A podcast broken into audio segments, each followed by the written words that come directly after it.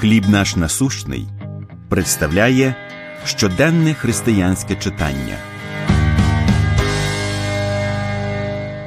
Підкоріться Христу. Єремії 38.20 Послухай Господнього голосу до того, що я говорю тобі, і буде жити душа твоя.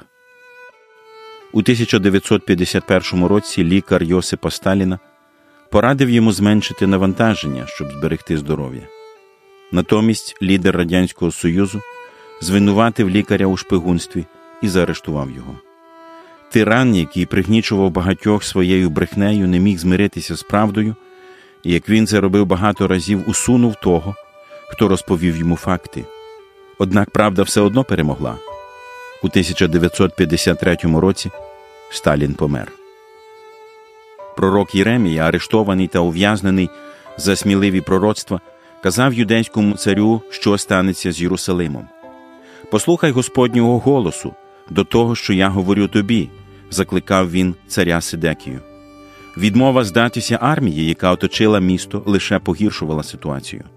Єремія попереджав всі жінки твої та всі сини твої будуть відведені до халдеїв, і ти не втечеш з їхньої руки.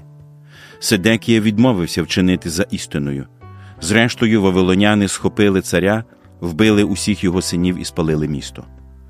Кожна людина у певному сенсі стикається з дилемою Седекії. Ми опиняємось у пастці власних гріхів та неправильних рішень і часто погіршуємо ситуацію, намагаючись уникнути тих, хто каже нам правду. Все, що нам потрібно, це підкоритися волі того, хто промовив Я дорога і правда, і життя.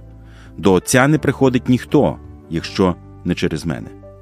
Чи узгоджуються ваші рішення з волею Господа Ісуса? Що вам заважає підкоритися Його волі?